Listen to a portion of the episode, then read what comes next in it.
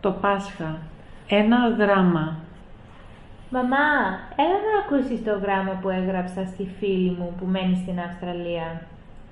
Εντάξει, εδώ είμαι. Άρχισε. Αγαπητοί φίλοι, Χριστός Ανέστη και χρόνια πολλά. Όλοι στην οικογένειά μου είμαστε καλά. Εύχομαι το ίδιο και σε εσάς. Στο προηγούμενο γράμμα με ρωτούσες πώς γιορτάζουμε το Πάσχα εδώ στην Ελλάδα. Λοιπόν, σου εξηγώ με λίγα λόγια τι κάνουμε εδώ, τουλάχιστον οι περισσότεροι από εμάς. Πολλοί κόσμος αρχίζει την προετοιμασία για το Πάσχα με τη μεγάλη νηστεία της Σαρακοστή. Αυτοί που μπορούν νηστεύουν για 40 μέρες. Τρώνε λαχανικά και φρούτα. Φτιάχνουν ωραία νόστιμα φαγητά με υλικά τα οποία δεν έχουν σχέση με το κρέας ή το γάλα. Την ημέρα των βαΐων τρώνε ψάρι. Την ημέρα αυτή πηγαίνουν στην εκκλησία και παίρνουν βάια για το σπίτι τους. Μετά αρχίζει η Μεγάλη Εβδομάδα, όπου στο δικό μας σπίτι αρχίζει και η νηστεία.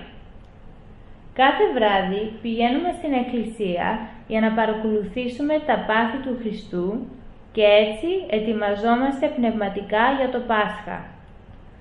Τη Μεγάλη Πέμπτη με την οικογένειά μου πηγαίνουμε στην εκκλησία πολύ πρωί για κοινωνία. Όταν πάμε στο σπίτι, εγώ και η μητέρα μου βάφουμε τα κόκκινα αυγά και ετοιμάζουμε καλαθάκια για τα βαφτιστήρια μας.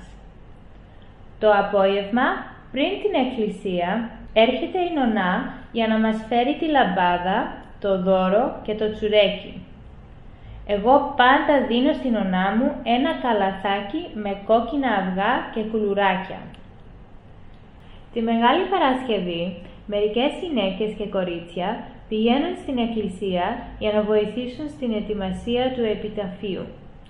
Το βράδυ κάνουμε την περιφορά του επιταφείου γύρω από την εκκλησία. Τη νύχτα του Μεγάλου Σαββάτου πηγαίνουμε πάλι στην εκκλησία για το Άγιο Φως.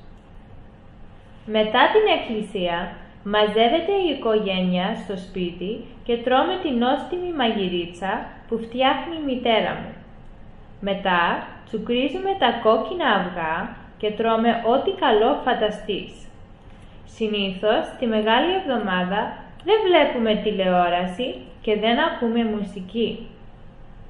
Την Κυριακή του Πάσχα, πολλά άτομα πάνε στο χωριό και εκεί με τους συγγενείς τους ψήνουν το αρνί, τσουκρίζουν τα αυγά και γλεντάνε με τραγούδι και χορό. Έτσι μαζί με το γιορτινό τραπέζι γεμίζει το σπίτι χαρά. Πάντα στο πασχαλινό τραπέζι θα βρεις τσουρέκι, κόκκινα αυγά, πίτα, κουλουράκια και ένα σωρό φαγητά μαζί με το αρνί. Σε κάθε μέρος της Ελλάδας έχουν τα δικά τους ήθη και έθιμα. Σε κάποια μέρη το Μεγάλο Σάββατο μαζεύουν πολλά ξύλα για να κάψουν τον Ιούδα που συμβολίζεται με ένα μεγάλο μακρύ ξύλο.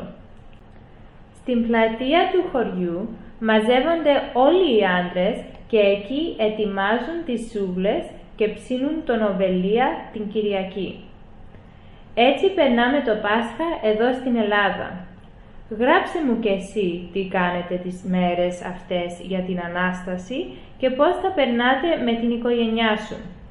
Έχετε ελληνικές εκκλησίες, βάφετε κόκκινα αυγά; Περιμένω το γράμμα σου. Δώσε χαιρετίσματα στην οικογένειά σου. Αυτά για τώρα. Γεια χαρά, Σοφία. Μπράβο κορίτσι μου. Πολύ ωραία τα εξήγησες.